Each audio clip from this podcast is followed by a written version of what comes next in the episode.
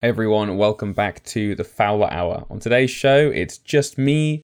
I moved back home out of London this week, so I had no idea whether I'd actually be able to record an episode with a guest this week. So we're doing a solo show.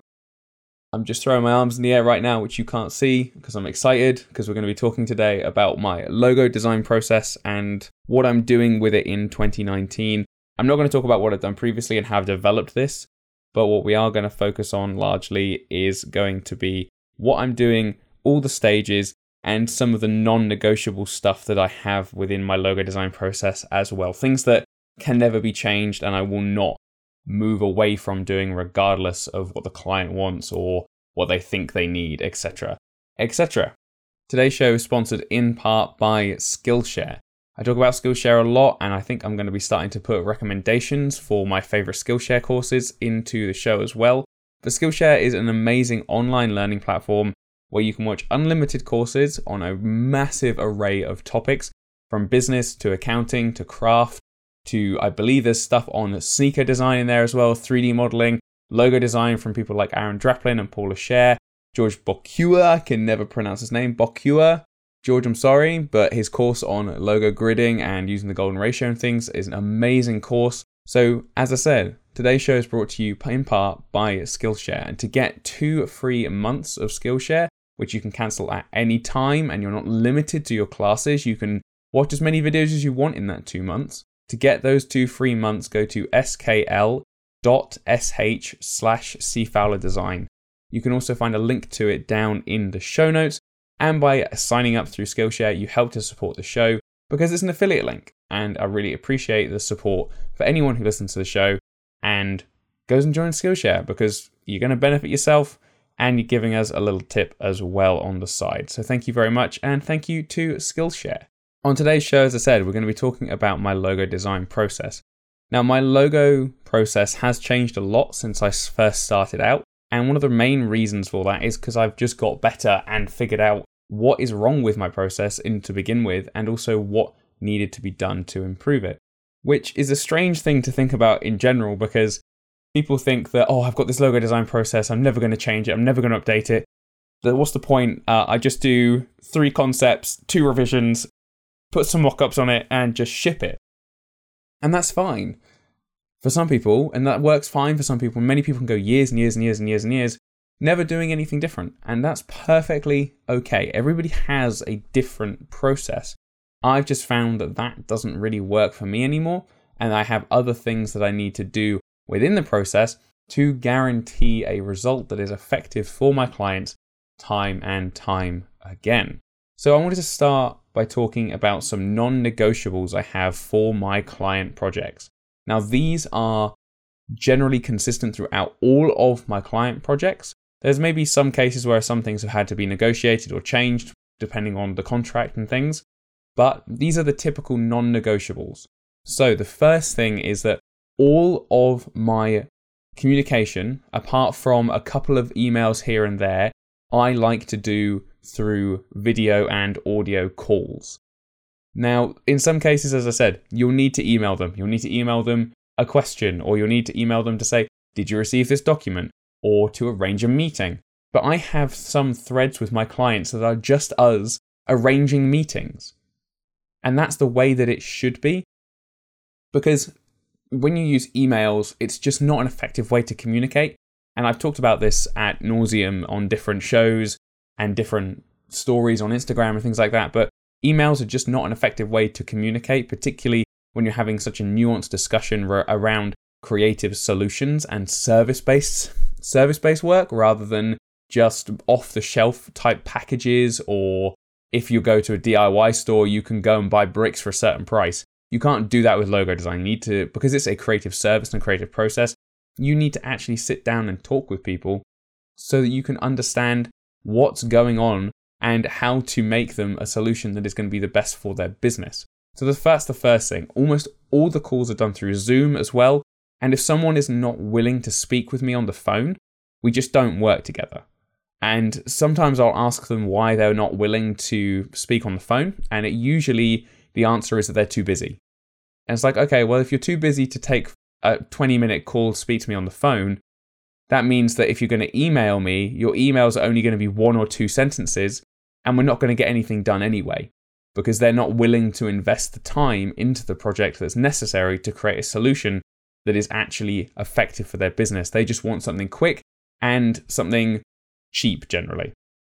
And typically, I'll just send those people to, or those prospects to, other sites and services like Fiverr or 99 Designs or Upwork, where they can just, or even a stock site where they can just purchase something straight off the bat and be done with it and use it and not have to worry about the time investment to do that. Because some people just don't have the time. And some people also just don't care. So that's why the second non negotiable is that if they're not willing to speak on the phone, I typically will not work with them. The third one is a have a deposit up front. Now I've written here that generally I'll write uh, a 50% deposit up front. I will always take 50%. But depending on the size of the project, I might break that down a little bit further. So if we're talking about a very large project that's going to take multiple months to do, I will typically stage the payments. So I'll either do it in thirds or in quarters. So it will be a 25% deposit up front, and then it will be broken down into more sections as we go through and at different milestones as well. So a recent project I did in thirds because that was easiest to do and also it was better for their business cycle and their cash flow too. So we did it in thirds. They paid 33% up front, they paid 33% halfway through, and they paid 33% when it, the work was finished and I hadn't delivered it yet, so I hadn't sent them the files. But I always make sure that I get a deposit no matter what the project is, uh, but 50% typically what I would aim for. The next non negotiable is that in my contract I have a line about authorship rights. Now, authorship rights are a line in your contract that basically says you can tell people you made this work. And if you can't tell people that you made that particular piece of work, then how are you going to find more work? And in some cases, it's quite common, especially if you are contracting for another design agency that they'll say, well, you're working for our agency, so you can't say that it's your work. You've done it under our banner, so you need to just leave it as that, and that's fine. If you're contract working for another agency, that's fine. But sometimes, once in a blue moon, a client will say, Oh, yeah, uh, no, you can't tell anyone that you made this logo for us. You can't tell anyone that you made this design for us. And it's like, okay, well, how do you expect me to find more work if I'm not allowed to tell people I made this design for you? And in some cases, you just have to say, okay, well, if you if you want to work together and you don't want me to have authorship rights, well, I'm going to five or ten x the cost because of all the work I'm not going to get because I'm not allowed to talk about authorship rights for this design or the fact I made this design for you. So, but most most clients are perfectly okay with you maintaining authorship rights for the design that you created. So you hand the copyright for the logo over so they can use it wherever they want, but you also maintain authorship rights so that you don't get screwed in the long term. So that you can actually say, I made this design, I can use this to promote, I can use this to make case studies, I can use this to make make a new portion of my website, for example, to get more leads, to get more work in. And then the final non-negotiable is that I don't start any work until the contract is signed. So I have a specific contract for logo design, and I don't start any work until that document is signed and the copy signed has been sent back to me. And now I know I've just spent 10 minutes talking about non negotiables, but those things, those five kind of things, are extremely, extremely important because without them, you will just keep getting screwed every single time you make a logo design or the logo design projects will drag on and on and on and on because you've not set a specific process to deal and talk to your clients. You've not set up a process where you can create something that is effective. You've just kind of let them dictate the, the, the process and the way that you start the project. So let's now actually get into how I create a logo design and what that process looks like. So the process at the moment is one, two, three, four, five, six, seven, eight, nine, ten steps. So a nice round number for you guys to follow along with. And I'd suggest if you want to kind of follow along and take some stuff out for your own process to grab a bit of pen and paper as we talk through it. And then also go back through and double check some things because I'm going to be going through this quite quickly. So, step one I do a discovery call with the client. So this is before we've signed the contract. This is before the price has been negotiated or anything like that. This is the step one. So we do a discovery call with the client. Again, as I said, we do a call. I typically do a video call on Zoom. So they've come to me and said, We're looking for a logo for our company. We want to refresh our logo, whatever the reasoning is. And I do a discovery call with them. So I sit down and understand about their business, just getting a rough overview, why they're contacting me. Do they even need a logo? Is it their logo's the problem, or is their entire brand system a problem? Maybe it's their logo. Maybe they've got a problem with the packaging design, and that needs updating instead of the logo. These are all questions you need to be considering when someone comes and asks you for a logo design, because sometimes they won't even need a logo design. Sometimes they'll need something completely different. And many people seem to believe that their logo is their entire brand's identity, but it's not. So sometimes people will associate their entire brand worth with an icon or with a symbol, when in reality, it's the much broader picture of their identity that could be causing the problem, and their logo is perfectly fine. So we do that discovery call, which again is only 30 minutes or so. It's not anything crazy because it's something to quickly assess whether they actually need what they've come to me asking for, and also to say, okay, right, well, I think this might be a good fit. Let's go through to the next step. The next step is basically signing paperwork, sorting out um, proposals, and signing contracts and things like that. So I'm not going to touch that too much, but I wanted to explain how I start a call with a client to make sure that we're on the same page. So the next step is that we've signed that contract and now we're going to do some brand research.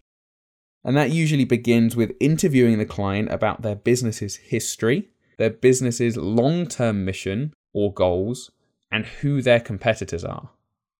So we get a base view, kind of a foundation of why their business was set up in the first place, what's happened up until this point, and what they want to do in the future.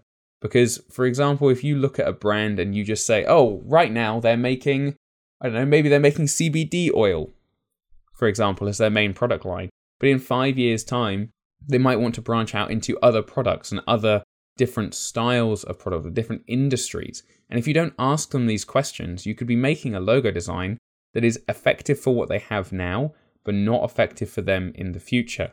And what we're looking to do is make a logo design that will be timeless for them, that will last for the entirety of their brand.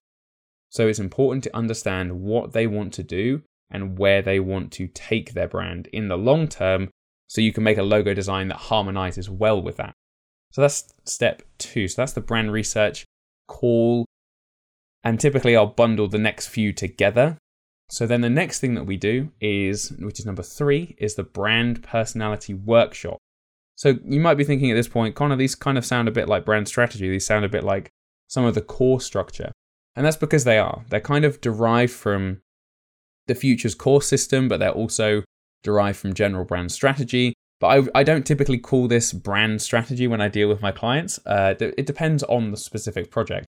But this is all helping me and helping them to understand exactly what they need, what I need, and how we can build something for them that's actually going to be effective. Because the worst thing to do is to make a logo design for someone and then see six months later that they have to change it because it's it's not effective for their brand anymore. So the second part of this brand research phase is to do the brand personality workshop. So the questions you can ask are things like is if your brand was a person, what would their personality be? What type of person would they be? What keywords would you use to describe them? That could be bold, confident, eccentric, uh, you could use something like passionate, quiet, shy, uh, loving, all these different types of characteristics. You can find lists of brand adjectives or personality keywords online. And I typically, with the client, We'll ask them all these questions things like if your brand was a person, what would their personality be? What would other people say about your brand? What type of clothes might this brand wear or this personified brand wear? and you start to establish certain characteristics about the brand that bring to light certain keywords which we'll use later on. So you're establishing keywords to find their brand voice and their brand personality, and we'll be using those keywords later in the art direction phase. And these keywords, typically you want to be aiming for about five at the most. I don't aim for any more than that, but sometimes when you're talking to a client, they'll go things like, well, they'll say things like, uh, our, our personality's bold. And it's like, okay, great. Bold is a, is fine, but that's such a it's a catch-all word. And by a catch-all word, I mean it's just something that it, it doesn't have because it's used so often. It doesn't really have strong definitions anymore. So you need to go down a little bit deeper and go, okay, well, is that bold as in impactful, bold as in assertive, bold as in confident, bold as in strong? Like how how do you break this down into a format that is more accurate? So you need to say, okay, well, why are they bold? What is it about your brand that makes it bold? And you dig a little deeper. And by the end of that section, you want to be having about five keywords. Three is probably the minimum, and seven or eight is probably the maximum. But when you go above five, you're just making more work for yourself and potentially spreading yourself a little bit too thin. So, step four we've done that workshop. We're going to go now and do some background research on our client and their industry. So, we have some basic information. We know who their competitors are. We know roughly what type of personality their brand has and the voice that they're going for is. So, we're going to go and do this without the client. We're going to go and look at their marketplace, the general direction that they want to head in, and any competitors' branding and what we want to avoid. So we want to look at the keywords we're going for, look at the competitors, and go, okay, well, is someone going to confuse what we're building here with a competitor? Or we look at their competitor's logo and say, okay, well, we can't do X thing. Or we look at their color palette. So I was working with a construction company earlier this year, and we quickly realized that the color palette we had been building um, through no fault of our own actually. So we I built this color palette. I'd purposely done some research to say, okay, well, these are your competitors. This is their color palette system, and this is what we're going to avoid. So I built a color palette that avoided that entirely. But at one point, one of their competitors, halfway through our project, one of their competitors changed their color palette to the exact color palette we were using for that my client. So there are sometimes things that like that that come up that you can't avoid, and you just have to uh, pivot and adapt and build something slightly different on the fly and kind of adjust as you go. But it's better to do the research or as much research as you can up front. So by doing some background research about the industry, you can see where the industry is heading. You can look at the marketplace and say, okay, well, what is everybody else doing here? How can we avoid that? How can we stand out from that? And also, you want to look at competitors' branding to go, okay, well, we can't use orange and black or we can't use, I don't know, purple and yellow, for example, in the branding. So that's number four. So the first four we've got are we do a discovery call, we do some brand uh, research and have a call with them so we understand about their brand history. We do a brand personality workshop. We then go through and do some background research off kind of off camera. We do that behind the scenes. Then the next thing is the user profiles. Now, again, we're talking just about a logo design here, and this feels very strategy heavy, Connor. And that's because it is. You need to get this into your head that a logo design is not just a case of making some concepts and like lobbing them at the wall and seeing what sticks. Like, we're not just throwing spaghetti at the wall and trying to see what sticks here. We're trying to make something that is going to be effective for their specific brand without having to do things like, oh, what do you think about this design? Yeah, I really like it. I, I like the colors. Um, no, no, no, no, no. It needs to be effective for their brand, which means you need to do the research up front to create something like that. You cannot solve a problem without the necessary knowledge to understand the problem, which is why this is so much harder than just being an artist, for example, and making logos or icons or symbols and just putting them online and seeing what sticks. Because you can do that, but I wouldn't say you're a designer at that point. I'd say you are being creative and you're being artistic, but you are not being a designer because a designer is focused on solving problems. And to solve problems, you need to start with the necessary tools to understand the problem, which is this research that we're doing. So, user profiling, that's where we were up to. Creating user profiles for current and dream customers. So, if you've watched the Building a Brand series that The Futur did, this is the, the episode where Matthew and Ben were sat down uh, with the guys f- with their client, and they were going, "Well, what does your your current client base look like? What does your dream client base look like? What do they do on a day to day basis? What are their hobbies? Do they have a family? What kind of job do they have? What education level might they be at? How much income do they have? Are they regularly coming to your store? Are they buying things online? How are they interacting with your brand? And you'll also want to look at things like so the main categories are things like their life, their hobbies, their general kind of living situation, their desires, their goals, and also some of their problems. What are their problems that they're facing on a day to day basis or a weekly basis that your client's brand helps solve? So you break it down with things like who they are, their general demographics, you go what their problems are, what they need, and also how your brand or how your client's brand solves those problems. So, how you can help those ideal customers and users. Because when you understand how you can help them, you have a better idea of the direction to head in. So they're the user profiles, and you can learn more about the user profiles, should I say, from that building a brand episode with the Futur. And it's just a great way to really deep dive into a client's business because when they understand who their clients are, it makes this whole process easier. And it also means that later down the line, you can create further assets for them that are just more that are more than just a logo design. Because when you're making more than just a logo design, you can expand it out and target it in a way that is much more specific than just making the symbol that identifies their brand.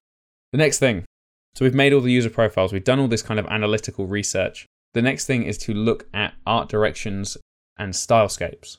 Now, we've probably all heard of stylescapes by now, and if you haven't, again, I, I, promote the Futur so much on this on this show all the time, but uh, it's it's because it works. The art direction and stylescapes they're based on the stylescapes and kind of what's the word that the guys in motion use frame tiles, style tiles, something like that.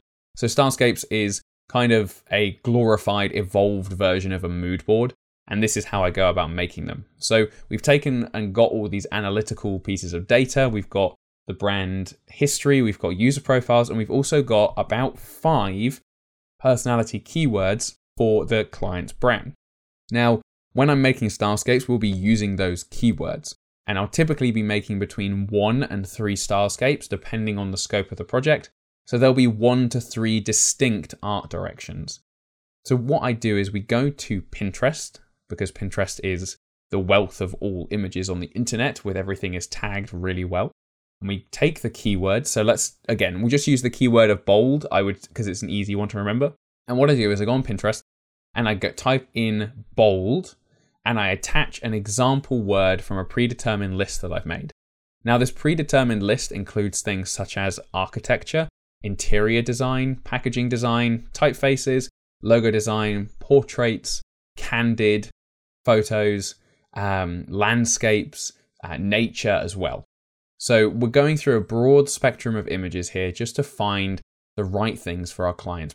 Uh, logo design and also general brand look and feel, so it makes it easier for you to make a logo design when we get there.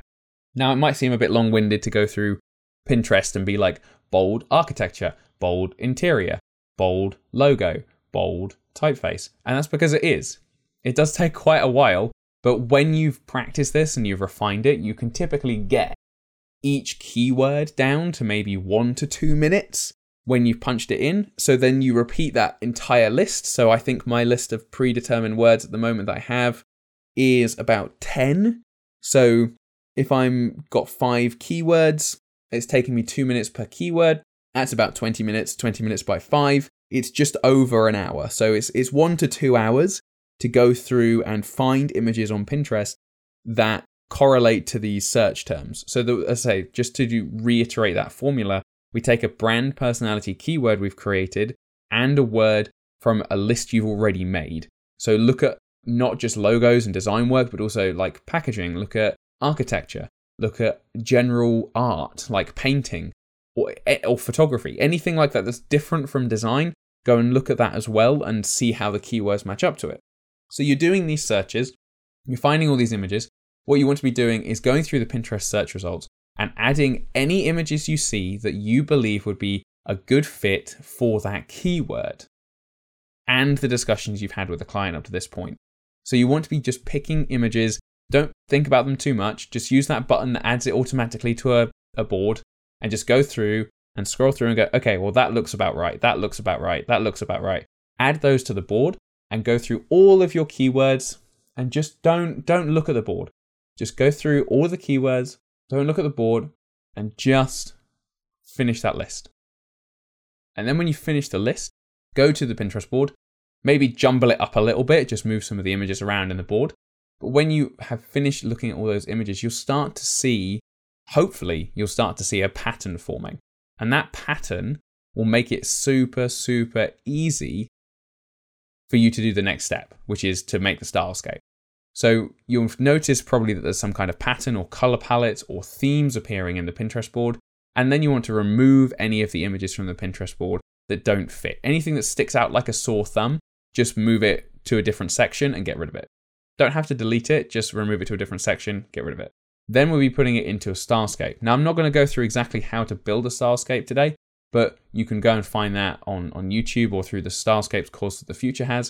But a stylescape is basically an integrated version of this mood board. You're building an, one image out of a few different images. It's kind of like a digital collage in a way. So you'll be taking a board, an art board that's quite long widthways and short, so thin, and then building out or building in all those images that you've created. So don't take all 50 of the images from your Pinterest board, but select between 10 and 15 and start to build out a collage of those images that tells a story, starting from the far left, typically with your typefaces or some logo examples, and moving through to the right with more intense and more or larger format images, along with a hero and portrait shot of what the ideal customer for this particular stylescape would look like.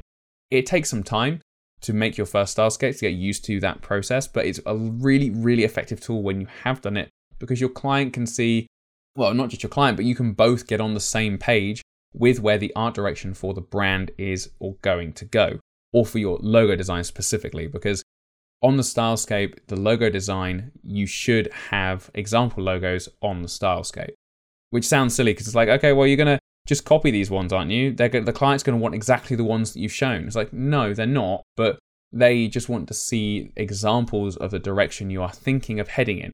It also saves you time because it means that then you don't have to just sit there and throw spaghetti at the wall, which is the one thing that we want to avoid. And this is what this whole process is for, is to stop you just running around in circles like a headless chicken. So if you've been keeping up, we are now about to go on to step seven, which is the actual logo design process.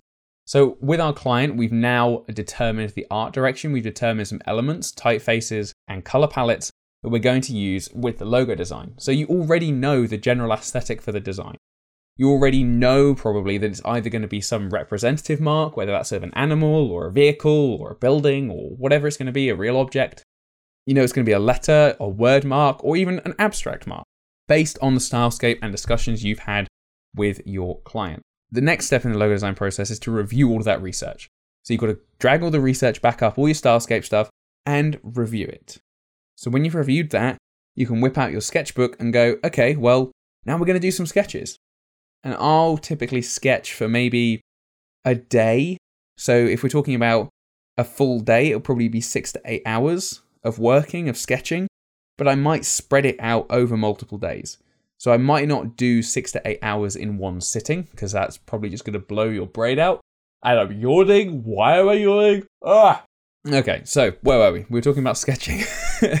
so sketching between six to eight hours um, across the board, maybe across a couple days, depending on what my schedule is looking like. And the reason I don't spend days and days and days and days and days sketching is because I used to do that, and I found that it just wasn't actually effective at all. It was just becoming the same ideas over and over and over, and I was I was running my creativity so dry that I wasn't actually creating anything interesting or new. I was just putting rubbish sketches down on the page that didn't really didn't really actually do anything. They didn't actually benefit my process at all in any way. They just existed, which became a real problem later on because I had all these ideas and had no way to narrow down what was good and what wasn't. And I also watched an interview with the head of uh, the Nendo Design Studio, which is a, a product and architecture studio called Oki Sato. He's the head of uh, head of Nendo, the guy who set it up, and he talks about how he does his design process, his sketching, and things like that. And he said that basically you just need to go with your gut and trust your first few ideas, because otherwise you'll just go round and round and round in circles and ultimately end up back where you started. And I found that that's exactly what I was doing. I found that even if I'd spent days and days and days doing sketches, I would always go back to the first few pages and pull out the best concepts from there. So I just wasted all this time kind of running my brain dry just to go back to where we started. So that's why I kind of set a time limit for how much sketching I do, just because it makes my life and my creative process faster and more efficient. So hopefully you guys can understand why you should try that out as well. So rather than just kind of sitting down and going, oh, I'm going to do some sketches now, actually set yourself a time limit and see what you can get done in that time and see whether the ideas you make in that time could be the answer. Because I think generally they will be. So when I've done all those sketches, I'll typically take around 10 of them, narrowing down however many I've done to about 10, and make those 10 digital. Just rough designs, not anything super special. I've not spent much time on them. Just rough concepts so they're on my computer and I have something to build from. Then I'll take those 10 concepts, refine them a little bit more. Not again, not too heavily, just enough to balance out any problems that were with the original idea. And then I'll pair them up with some typefaces and basic color palettes to see which suits the brief most effectively. So, for example, if I've made a concept that doesn't pair well with the style of typeface we've created, uh, we've selected in the stylescape portion in the art direction phase, then there's no point using that concept because if we've decided on this particular style of typeface for the logo and also for their general brand identity moving forward, then creating a logo design that doesn't pair well with that particular typeface is just going to be a waste of time and it will look disjointed. So you need to pair these concepts up, these rough 10 concepts up, with some typefaces and basic color palettes to see which is going to be the most effective. The typefaces and colors are drawn from the stylescape, as I mentioned, with variations based on the, that kind of style. So, it, for example, if we were looking at Helvetica being the identity or the, the general brand typeface, then I'll look at other options that are similar to it and pair those up as well. So if I've got 10 concepts, I'll probably try three different typefaces and three different color palettes. So we'll look at 30 different examples. And then from there, we've got those all those examples together. I'll be able to just draw a circle around which ones I think are the most effective and narrow it down to about three logo concepts. So when I've narrowed it down to three logo concepts, we can see, okay, well, of these three logos, which color palette is the best for each one and which typeface is the best for each one. So we've gone from 50 or 100 or however many sketches to 10 concepts, then down to three concepts. And then we take those three concepts and we apply them to some basic mock ups. Now, I don't show any of this to the client, this is all behind the scenes, but I apply them to some basic mock ups, print them out, or look at them on my computer screen, or ask some other people to look at them and go, here's the context about this company, about this design. Which of these do you think is the most effective? And generally, you'll be able to get a good understanding and good feel of what design will be the most effective based on those mo- basic mock ups. Because until you've seen the design out in the real world, it's kind of difficult to really appreci- appreciate what it's going to look like. Because until you appreciate what it looks like, if you can't, I mean, if you can't even picture what it looks like, then how the hell is your client going to picture it? We're the designers, we're the visual thinkers. Generally, your client is not a visual thinker. So if you're struggling to pick out one concept out of three, or even envision what it looks like on mockups, then you're going to struggle to tell that to the client and present that to your client in the end. So I've narrowed it down to three concepts and we've applied it to some basic mockups. And now this is the bit that I think is slightly different from most people's design process, or specifically logo design process.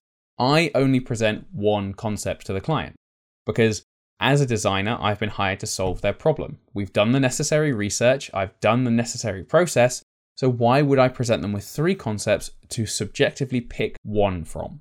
Yeah, you don't want to be asking what do you think. You don't want their personal taste to influence what is best for their brand. So I don't present three concepts, I just present one.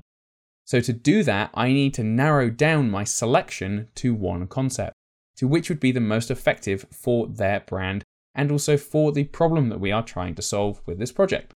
So to do this, I've done the necessary research. As I said, we've taken those 10 concepts, we've narrowed it down to three, and then we put them on some basic mockups. Now that they're on some basic mockups, I can select one concept from those three. I can see which one is going to be the most effective for their brand and build something for them that's actually going to work. So I select that one concept and apply it to even more mockups, both basic ones and also industry specific mockups for my client's industry. So when I show it to my client, they know exactly what's going on, they know exactly how I've got here, and they know why the solution I've picked is the most effective for their brand. Now that's kind of the longest section I think to talk about is that logo design process section because you can spend so long tweaking the designs, but in reality you just need to narrow down to one the best concept and refine that best concept. The next step, which is the daunting bit, you have to present it to the client. So we're on step 8 now, which is the logo presentation. Now my presentations include many different sections. I don't just do here's the logo, here's some mock-ups, pick which one you want. Thanks very much. I try and do some kind of storytelling and also share the process of what's been going on in that particular moment. So the presentation generally up, opens up with my previous research. So the research we've done with the client, we talk about the history of it, uh, making sure that they are refreshed because it could be a couple of weeks between the time we've last spoken. So we're refreshing their memory and what to expect in the presentation. We let them know there's only one concept, as they already do know, and that you spent the time refining and testing the design to come up with the best solution. We've not just picked three random ideas and letting them pick one, like a raffle or like a lottery. We're actually making a solution for them that is going to be the most effective, and they need to understand that up front. Then we do the big reveal. We show the logo design off in just black and white, keeping it clean and simple. Sometimes I'll do the, the black on white and then I'll do the white on black to show the reverse but we're keeping it super plain, super simple, just for the logo design. And then we swiftly move through to the next step of that of that presentation, which is to look at the process of getting there. I include screenshots of my process, of the sketches, maybe even a little video clip, but obviously trying to do that across Zoom is a real pain. So I typically just do images. We do pictures of the, the sketches, of the ideas, how they were developed, how they were refined, how they were tested, talking about the reasons why each idea was removed or selected, or designed in a particular way, and how I narrowed it down to the final and final idea, which is the one they've seen in the presentation. If you don't do that, if you don't sit down and actually explain the reasons why you've made these decisions, they could potentially see it as, oh, well, Connor just liked that design the most. I know Connor loves doing let, uh, logo letters, letter, logo letters. He loves doing letter logos. So, of course, he'd just pick a letter logo. Why would he do anything different? But you need to make sure that your client understands you have spent the time and you have followed an extensive, thorough process to get to where you are. If you just present them the logo and say, ta da, I did it, that's it, cool, pay me, they're going to be like, what? How, how the hell did you get from what we talked about to this? Because you haven't actually shown them the way you got there and you haven't actually shown them your process. So start by doing that, show them your process, and then wrap up that presentation with all the mockups you've created for that one final design, including basic mockups, things like t shirts, mugs, business cards, all the way through to more industry specific ones. So if we were talking about, as I say, like a CBD oil company, you do like a dropper bottle or the packaging that it goes in, or maybe you do something related to one of their products that they create as well. And then finish it off, final slide, logo design on black and white again. So you've gone full circle. You've shown them the logo, you've shown them all the process, you've shown them the mock-ups, and then you've whipped it back round to that logo design. And then step number nine is receiving feedback on that. You'll probably sit there and go, okay, I've just done all this time, I've spent all this time presenting, we're okay. We're okay, we did it, we've made it, we made it, we made it.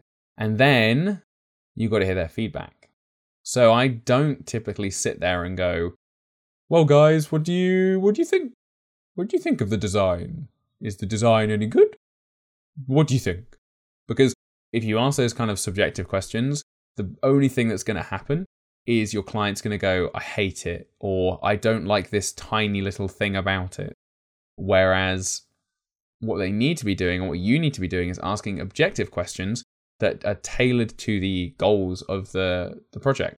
So I like to start with the Ben Burns tactic of having, after you've presented the logo, have a, a slide that says, So did we miss the mark entirely? Or did we hit the mark? Or, or, or some kind of ice breaking question so that the tension breaks because the client's probably sat there going, Oh my God, I've just seen so many amazing things. I don't know what to say. So you start it off by asking that kind of question. And then it, you're able to get the conversation flowing again. You can go back through different slides. You can show them the ideas you've done. They can ask you questions. And then you kind of wrap it up by saying, Do you think it's an appropriate solution for your brand based on the research and process we've done up to this point. And they'll generally say yes, because you've done the research. You've not just kind of thrown some ideas and seen what stuck. You've done the research, you've confirmed an art direction, and you've followed a process that is thorough and extensive, and you've tested everything that you've done. Which is why I don't just do three concepts and two revisions anymore. Because there is so much more to this process than just, as I say, seeing what sticks on the wall. So now they might say, as you've gone through the process, something like, Well, I really liked that concept that you did a rough concept design of, but then threw away later on. Can we use that as our logo instead? And then you need to remind them that they have to stay objective and that the reason that design got kicked was because it wasn't effective for their packaging or it wouldn't be effective for their social media campaigns or it didn't actually reflect the research we'd done. It was an idea that you thought could have been something, but actually it turns out, well, after the testing and the mock ups, it just wasn't going to work in the end. So you just need to try and stay effective and reiterate that you're making an effective solution, not just a pretty picture. Then the final step, which is any revisions and handoff. So in my process, I always include two revision rounds, but often they don't even get used. The only time they're really used is to say, oh, could you maybe make the typeface a little heavier? Or could we change this particular corner so it's rounded instead of sharp? Or could we adjust the color palette slightly so it's a little bit less blue and a bit more green? And those are types of things that you'll probably get in feedback when you follow this process because you've already done the testing for the logo. So it's not like they're going to go, oh, well, we love this fish logo you've made for us, but we also want a whale in there. Could you just add a whale?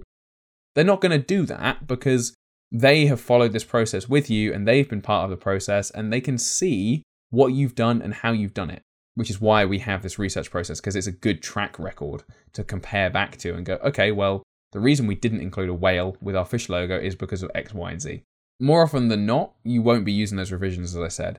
You might have some tiny changes, but that's probably about it. So then when I go to hand the files off after everything's been confirmed, I'll create the files and tie it up in kind of a nice little folder system, including things like CMYK, RGB files, different vector files, PDF files, PNG files, all, all, all that stuff. You know what I'm talking about. And they'll just be put in a nice little folder system, all labeled up correctly. And only after the deposit, sorry, the deposit, the final outstanding invoice has been paid, that's when I'll send them the designs. I never release any design files until the final payment is in my bank account. Even if they said they sent it, I'll wait till it clears and then send them the files. Because you've spent all this time doing things properly, don't throw it all away, as you've probably heard many horror stories in the past from other people. Don't throw it all away by just by just going, okay, well the work is finished. Here's the work for you guys. I'll send that over, and then the client just vamooses into thin air. They just disappear. They click their fingers or they tap their heels together like Dorothy and just disappear. It's like, oh, okay, well, I guess I'm not getting paid for all that work that I just did. So don't do that. Make sure that all your designs are finished, all of them are wrapped up, you've got it all nice, ready to go. Get that final invoice paid and then send it immediately. Because it's like, okay, cool. Easy enough. All sorted. Fabulous stuff. So that is kind of the process I run through for my logo designs which obviously it touches on some strategy stuff, it touches on some brand identity stuff, but they're all, I think, important to really establish a logo design that's going to be effective for my clients' businesses.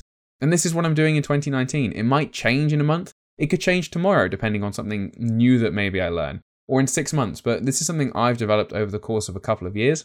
And I'd also go and recommend checking out seanwes, oh, sorry, Sean McCabe's post on seanwes uh, called The One Concept Approach or something along that line.